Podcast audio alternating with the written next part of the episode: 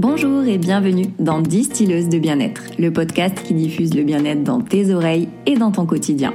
Je suis Ornella, coach et professeure de yoga, praticienne en Ayurveda et fondatrice de Youd. J'accompagne depuis plusieurs années les personnes en quête d'équilibre à retrouver pas à pas leur plein potentiel de bien-être grâce à l'Ayurveda, la nutrition holistique, le développement personnel et le yoga. L'équilibre n'est pas inné, c'est à toi de le créer, alors écoute et laisse infuser.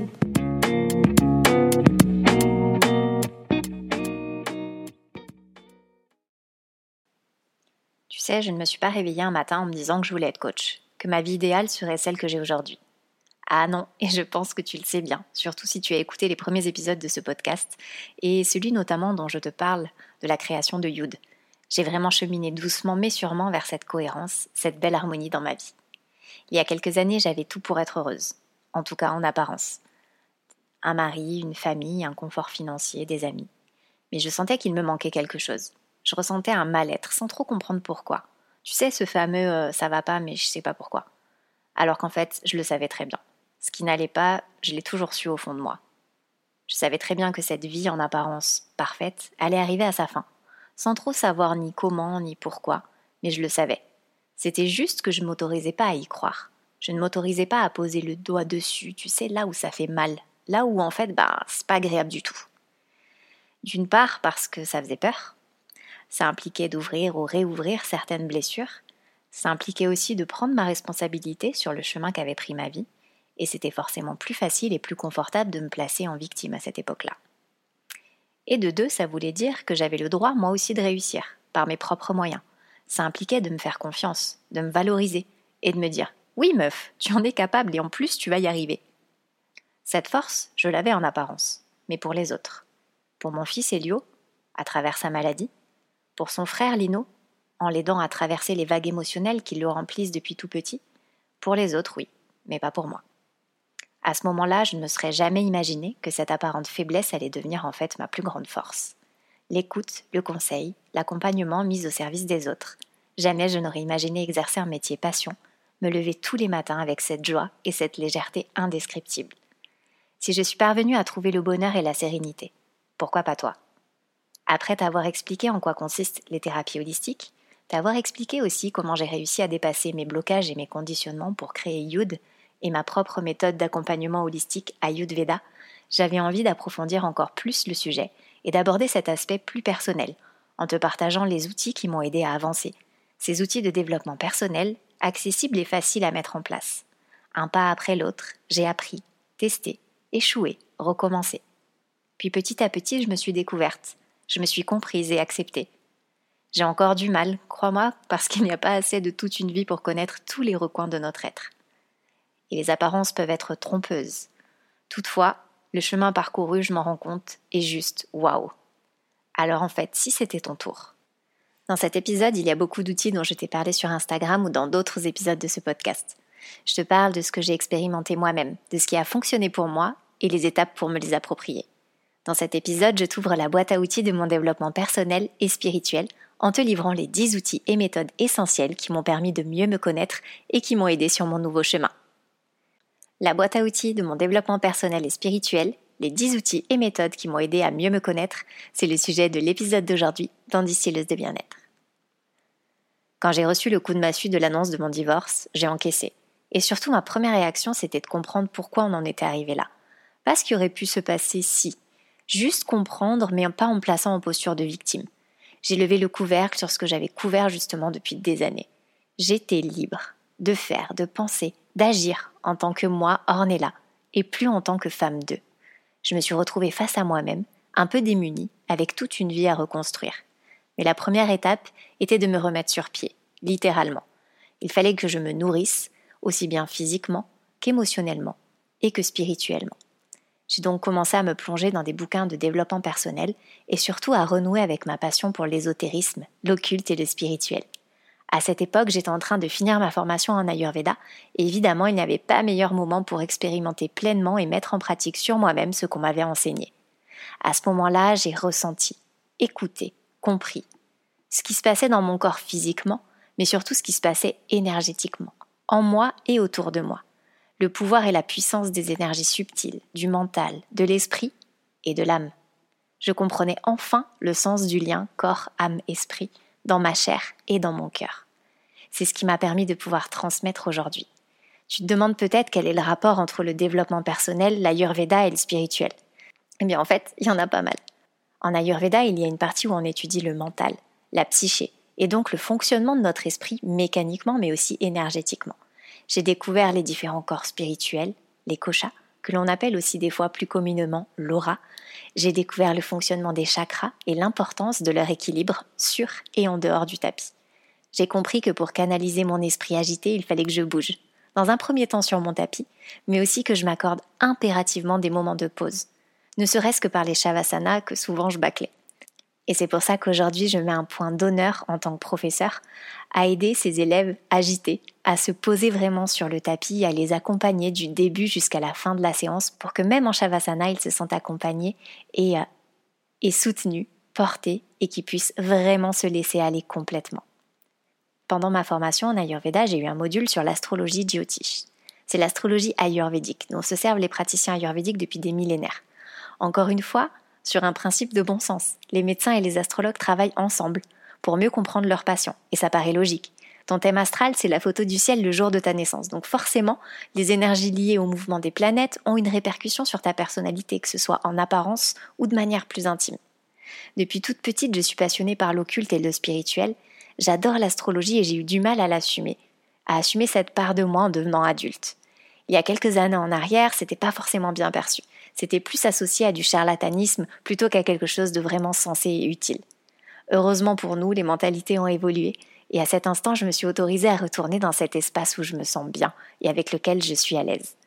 J'ai compris que c'était un véritable outil, et comme beaucoup de choses dans ma vie, j'ai expérimenté en profondeur pour comprendre et par la suite transmettre. L'astrologie, c'est quelque chose euh, dont je me sers encore aujourd'hui et je me sers toujours aujourd'hui dans mes consultations d'Ayurveda, dans mes coachings, parce que pour moi, le fait de lier les éléments, les énergies, bah, ça a du sens. Ça a du sens dans la compréhension et dans la connaissance de soi. Donc forcément, j'ai commencé par me l'appliquer sur moi-même et j'ai contacté une astrologue médium américaine qui m'a fait des révélations incroyables et qui sont quasiment toutes produites et qui continuent même quatre ans après. Ça a été le début de beaucoup de choses j'ai découvert les guidances, notamment celle de Mathilda que vous avez pu retrouver dans l'épisode 4 sur la cartomancie. Elle m'a accompagnée à travers l'écran dans une étape compliquée de ma vie sans le savoir et ça a été vraiment une vraie béquille pour m'aider à rester debout. J'ai ensuite approfondi mes connaissances personnelles en astrologie grâce à Nathalie Ross, que vous connaissez peut-être sous le nom de My Sweet Astrologie. Sa manière d'analyser, d'expliquer de façon à la fois rationnelle mais aussi subtile, cette science ancestrale qu'est l'astrologie m'a vraiment subjuguée. Nathalie est aujourd'hui une amie avec qui j'ai collaboré sur certains projets et ce n'est que le début.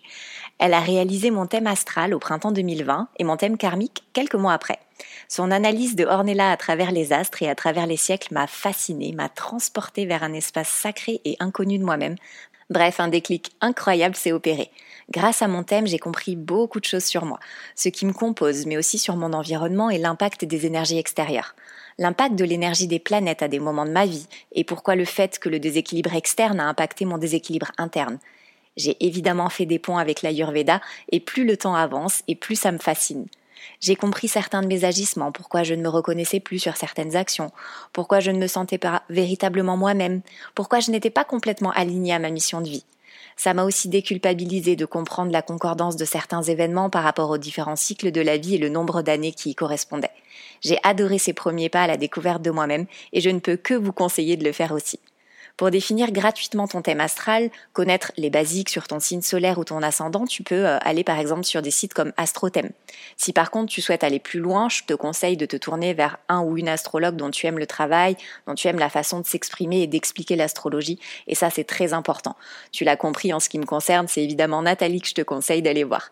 Elle a écrit de nombreux livres que j'adore et elle a même récemment lancé l'école de l'astrologie qui te permet de te former à l'astrologie, surtout si tu es novice. Donc l'astrologie a été vraiment la porte, la première porte que j'ai ouverte.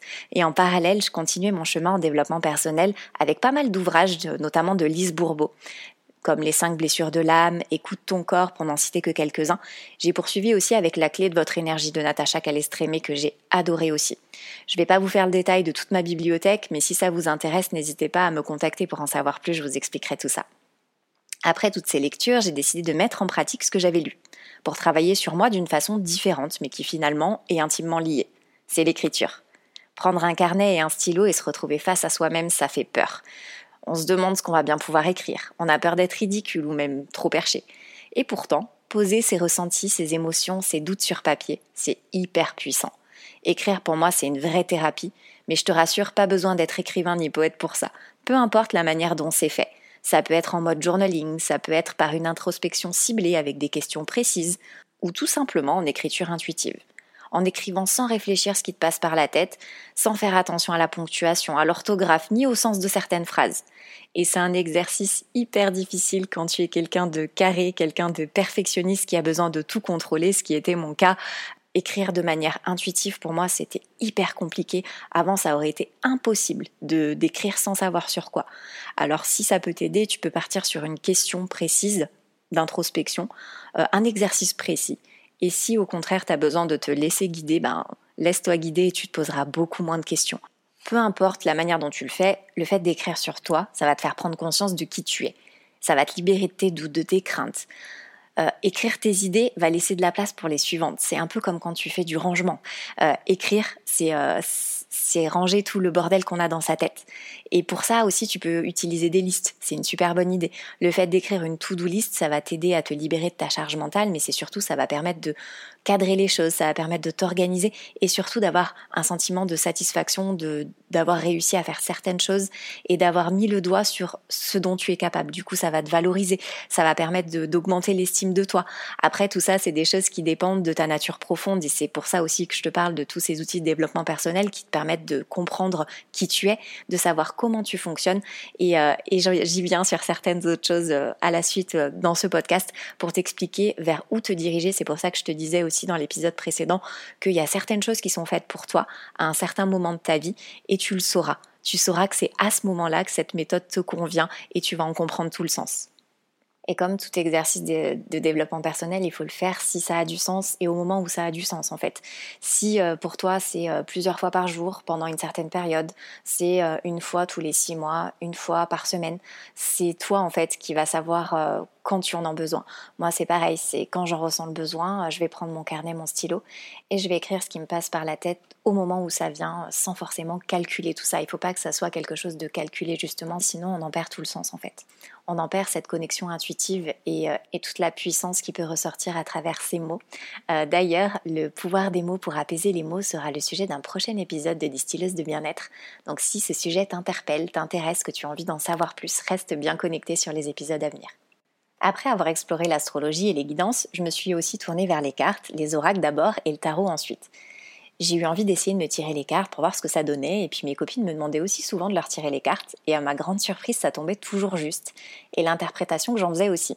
Alors pour moi, c'était pas du tout sérieux, je faisais ça comme un jeu, et surtout, je me disais que pour tirer les cartes, il fallait avoir un don, une particularité, alors que pas spécialement, puisque c'est ce qu'on t'a expliqué dans l'épisode 4 sur la cartomancie avec Mathilda. Et c'est aussi pour ça que j'ai voulu te parler des dérives et de tout ce qu'il y a autour de ça, parce que moi-même, j'y suis un peu tombée dedans. Je me tirais les cartes tous les jours, parfois plusieurs fois par jour, comme si j'allais obtenir la réponse ultime à tous mes problèmes.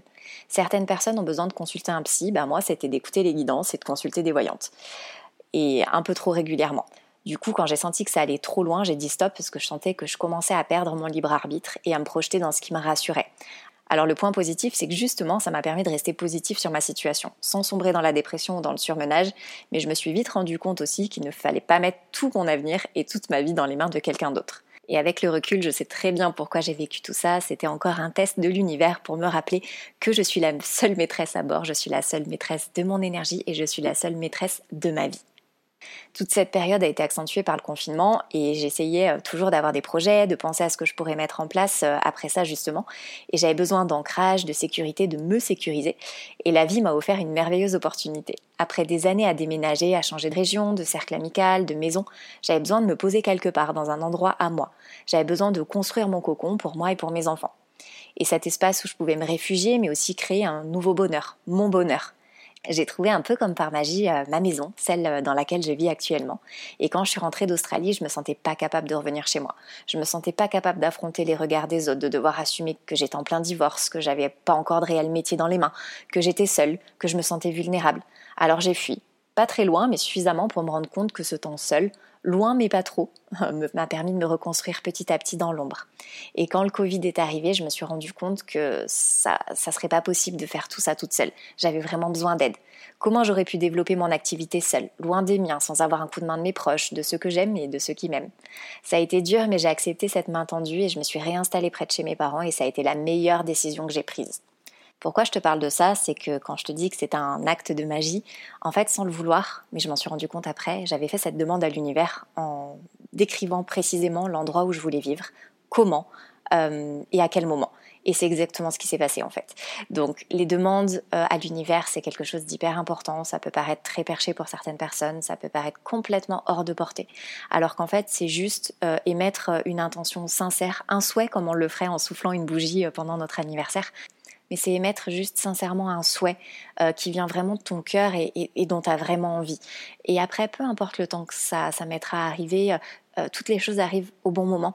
Et le fait d'y penser régulièrement, que ce soit hum, en le mettant par écrit, que ce soit en le disant verbalement, que ce soit en le pensant, en fait, si c'est quelque chose qui est aligné, que c'est quelque chose qui est bon pour toi, ça arrivera. Et aussi pourquoi je te parle de tout ça, c'est que ce temps que j'ai mis à profit euh, loin, seul, dans la solitude, c'est aussi ce qu'on appelle le shadow work, euh, le travail de l'ombre. Euh, toutes ces choses-là où t'as pas envie en fait de t'y plonger parce que c'est un endroit qui te paraît pas safe, qui paraît super difficile, qui vient euh, te secouer dans, dans tes blessures les plus profondes. En fait, pour faire ce travail-là, ce travail sur soi, pour pouvoir déboucher sur toutes les choses en fait qui sont magiques dans ta vie, si tu ne passes pas par ce travail de l'ombre, si tu vas pas creuser en profondeur euh, et que tu continues à te poser en victime, en fait, la vie va te montrer, va te manifester en fait euh, toutes ces problématiques qui peuvent ressortir par le corps, qui peuvent ressortir euh, par des signes dans ta vie. En fait, si tu ne te poses pas seul et que tu affrontes pas ces problèmes seul, en fait, ça fonctionnera pas. Alors assure-toi, hein, le travail de l'ombre, c'est pas toujours quelque chose qui fait mal, quelque chose de douloureux. C'est simplement quelque chose qui vient titiller en toi, un truc pas agréable, mais ça peut être super fun et, à, travailler aussi de façon hyper ludique. Je peux te donner un exemple. Euh, moi, un de mes travaux de l'ombre que j'ai fait, ça a été de me confronter à mon image, à ce que je renvoyais à travers euh, l'écran. Alors ça peut te paraître assez euh, fou ce que je dis maintenant. Si tu me connais depuis, euh, depuis plusieurs années, peut-être que ça te parlera plus. Mais par exemple, pour moi, euh, me mettre face caméra ou faire ce que je suis en train de faire là tout de suite aujourd'hui, c'est-à-dire écouter ma voix. Il y a encore quelques années, je supportais pas ma voix.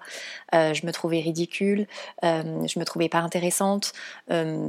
voilà, mon physique me plaisait pas forcément. Je voyais que les points négatifs. Et le fait d'avoir fait aussi ce travail sur mon image, notamment à travers la photographie, ça m'a beaucoup aidé en fait. Parce que tout ce qu'on me disait euh, quand je voyais des quand on me faisait des compliments sur, euh, sur mon physique, ben, je me disais que c'était soit parce que les gens me connaissaient, ils voulaient me faire plaisir en fait, c'était euh, pour être sympa.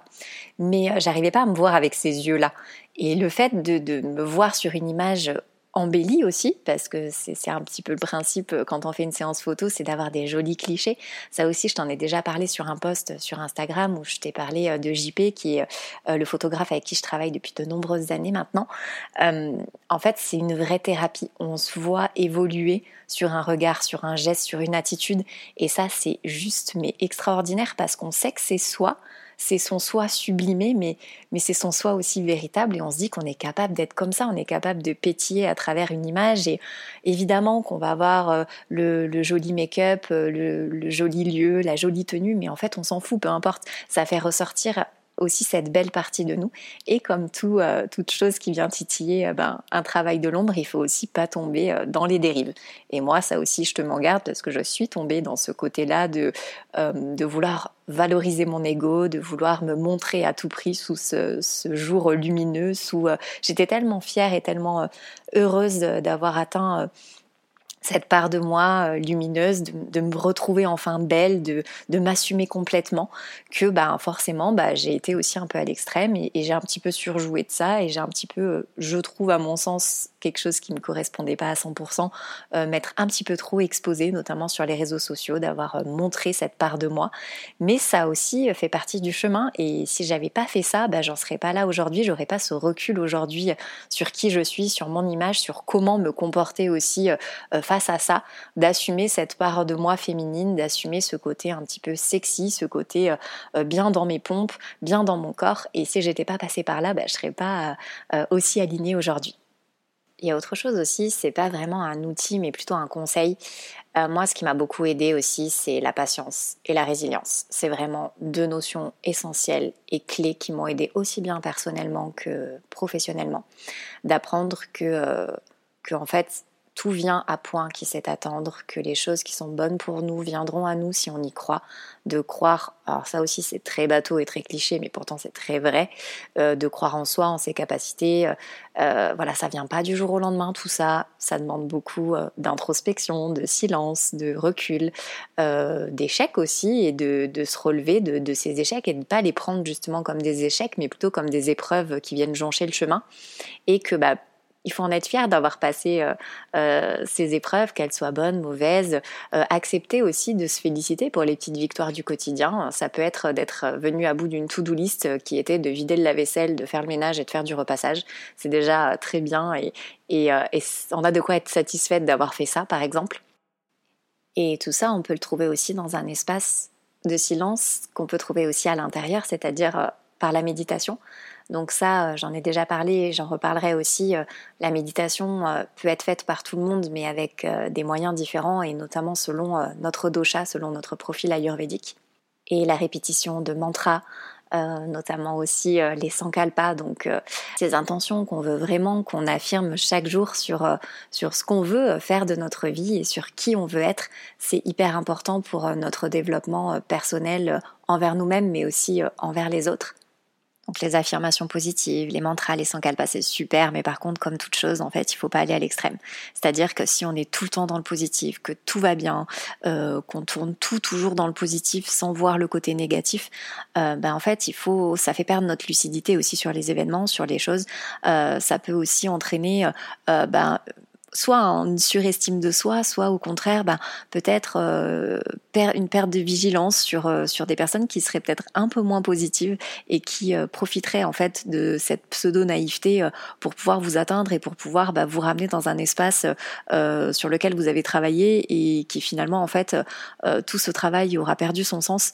Donc faites attention à toutes ces affirmations trop positives parce que voilà, c'est ce qu'on voit aussi sur les réseaux sociaux, sur ce côté ma vie est super belle, ma vie est parfaite, je réussis tout ce que j'entreprends. Euh, en fait, avant de réussir des choses, on passe souvent par des échecs. Et, euh, c'est ça qui fait que la beauté de la chose, sans, euh, sans ombre, il n'y a pas de lumière, sans négatif, il n'y a pas de positif. Et ça, voilà, c'est une, règle des opposés aussi qu'on applique en Ayurveda. Et ça s'applique à beaucoup de choses dans notre vie. Donc, attention toujours à conserver le bon équilibre et de voir ce qui est juste pour vous surtout. Et puis parfois, on a envie d'entamer un travail et on ne sait pas pourquoi, ben, on n'a pas la force, on n'a pas l'énergie nécessaire. Et justement, parce que ces énergies à l'intérieur de nous sont peut-être pas équilibrées. Peut-être que nos chakras sont déséquilibrés, que euh, nos koshas, donc nos corps énergétiques, ne sont pas euh, alignés les uns aux autres. Et pour ça, ben, il est bien de faire des, soins énergétiques. Donc ça, peu importe ce que vous souhaitez, ce, euh, comme je vous en ai parlé dans l'épisode précédent, le choix du thérapeute vous appartient, le feeling que vous aurez avec la personne euh, avec qui bah, vous allez euh, pouvoir travailler sur vous euh, vous appartient. Mais c'est vrai que quand on s'ouvre à la spiritualité et, à ces énergies-là dans nos vies, surtout quand on fait des métiers, moi par exemple comme le mien, où on est très très réceptif aux énergies des autres, c'est très important de, préserver son énergie. Donc ça peut être fait par des soins énergétiques, mais ça peut être fait par le repos, par l'introspection, par, par juste prendre des moments, des temps calmes, par faire des choses qui nous sont agréables. Et c'est pas forcément des choses très euh, poussées, très euh, intellectuelles, très euh, spirituelles. Ça peut être juste simplement prendre un temps pour se poser et juste apprécier l'instant présent ou, aller regarder un film ou aller voir une amie ou, faire un tour dehors. Enfin, ça peut être vraiment n'importe quelle chose qui vous fait du bien, mais qui est propre à vous. Et dernière expérience en date d'un nouvel outil de développement personnel euh, que j'appréhende en ce moment, c'est le Human Design. Donc pour ceux qui ne connaissent pas, en fait, c'est un outil de développement personnel qui nous permet vraiment euh, de passer à l'action, qui, euh, comme euh, un thème astral, va se définir sur notre heure et notre jour de naissance, qui va nous donner un schéma corporel qui va être bien différent de ce qu'on va avoir euh, avec un thème astral, mais qui est un petit peu sur les mêmes principes, parce qu'il y a aussi les mouvements des astres qui sont importants, et qui va nous aider en fait à savoir où nous positionner, notamment au niveau professionnel. Je trouve ça hyper intéressant de se comprendre et de savoir ben, quelles sont les choses qui nous correspondent le plus, et, et justement permettre de casser les schémas répétitifs puisque finalement ce sont des choses qui ne nous correspondent pas et qui ne correspondent pas à notre être profond. Le Human Design, c'est le sujet du prochain épisode de Distilleuse de bien-être où je reçois Cécile Fuselier qui va vous expliquer euh, euh, les différents profils euh, que l'on retrouve en Human Design et, vous donner sa perception des choses et, et comment elle l'a utilisé aussi dans sa vie. En tout cas, j'espère que cet épisode t'a plu, qu'il t'aura permis d'y voir un petit peu plus clair, que ça t'aura permis peut-être de te retrouver dans certaines choses, euh, que ça aura clarifié certains de, tes outils euh, de développement personnel où tu voulais peut-être aller et où tu n'osais peut-être pas. J'espère que mon expérience t'aura apporté quelque chose, qu'elle t'aura aidé. si c'est le cas, n'hésite pas justement à m'en faire part. J'aime beaucoup vous lire, j'adore avoir vos retours sur ce podcast. C'est un vrai plaisir, c'est un vrai bonheur pour moi euh, de vous accompagner à travers Distilleuse de bien-être. Euh, en attendant donc ce prochain épisode sur le Human Design, prends bien soin de toi et je te dis à très vite sur Distilleuse de bien-être.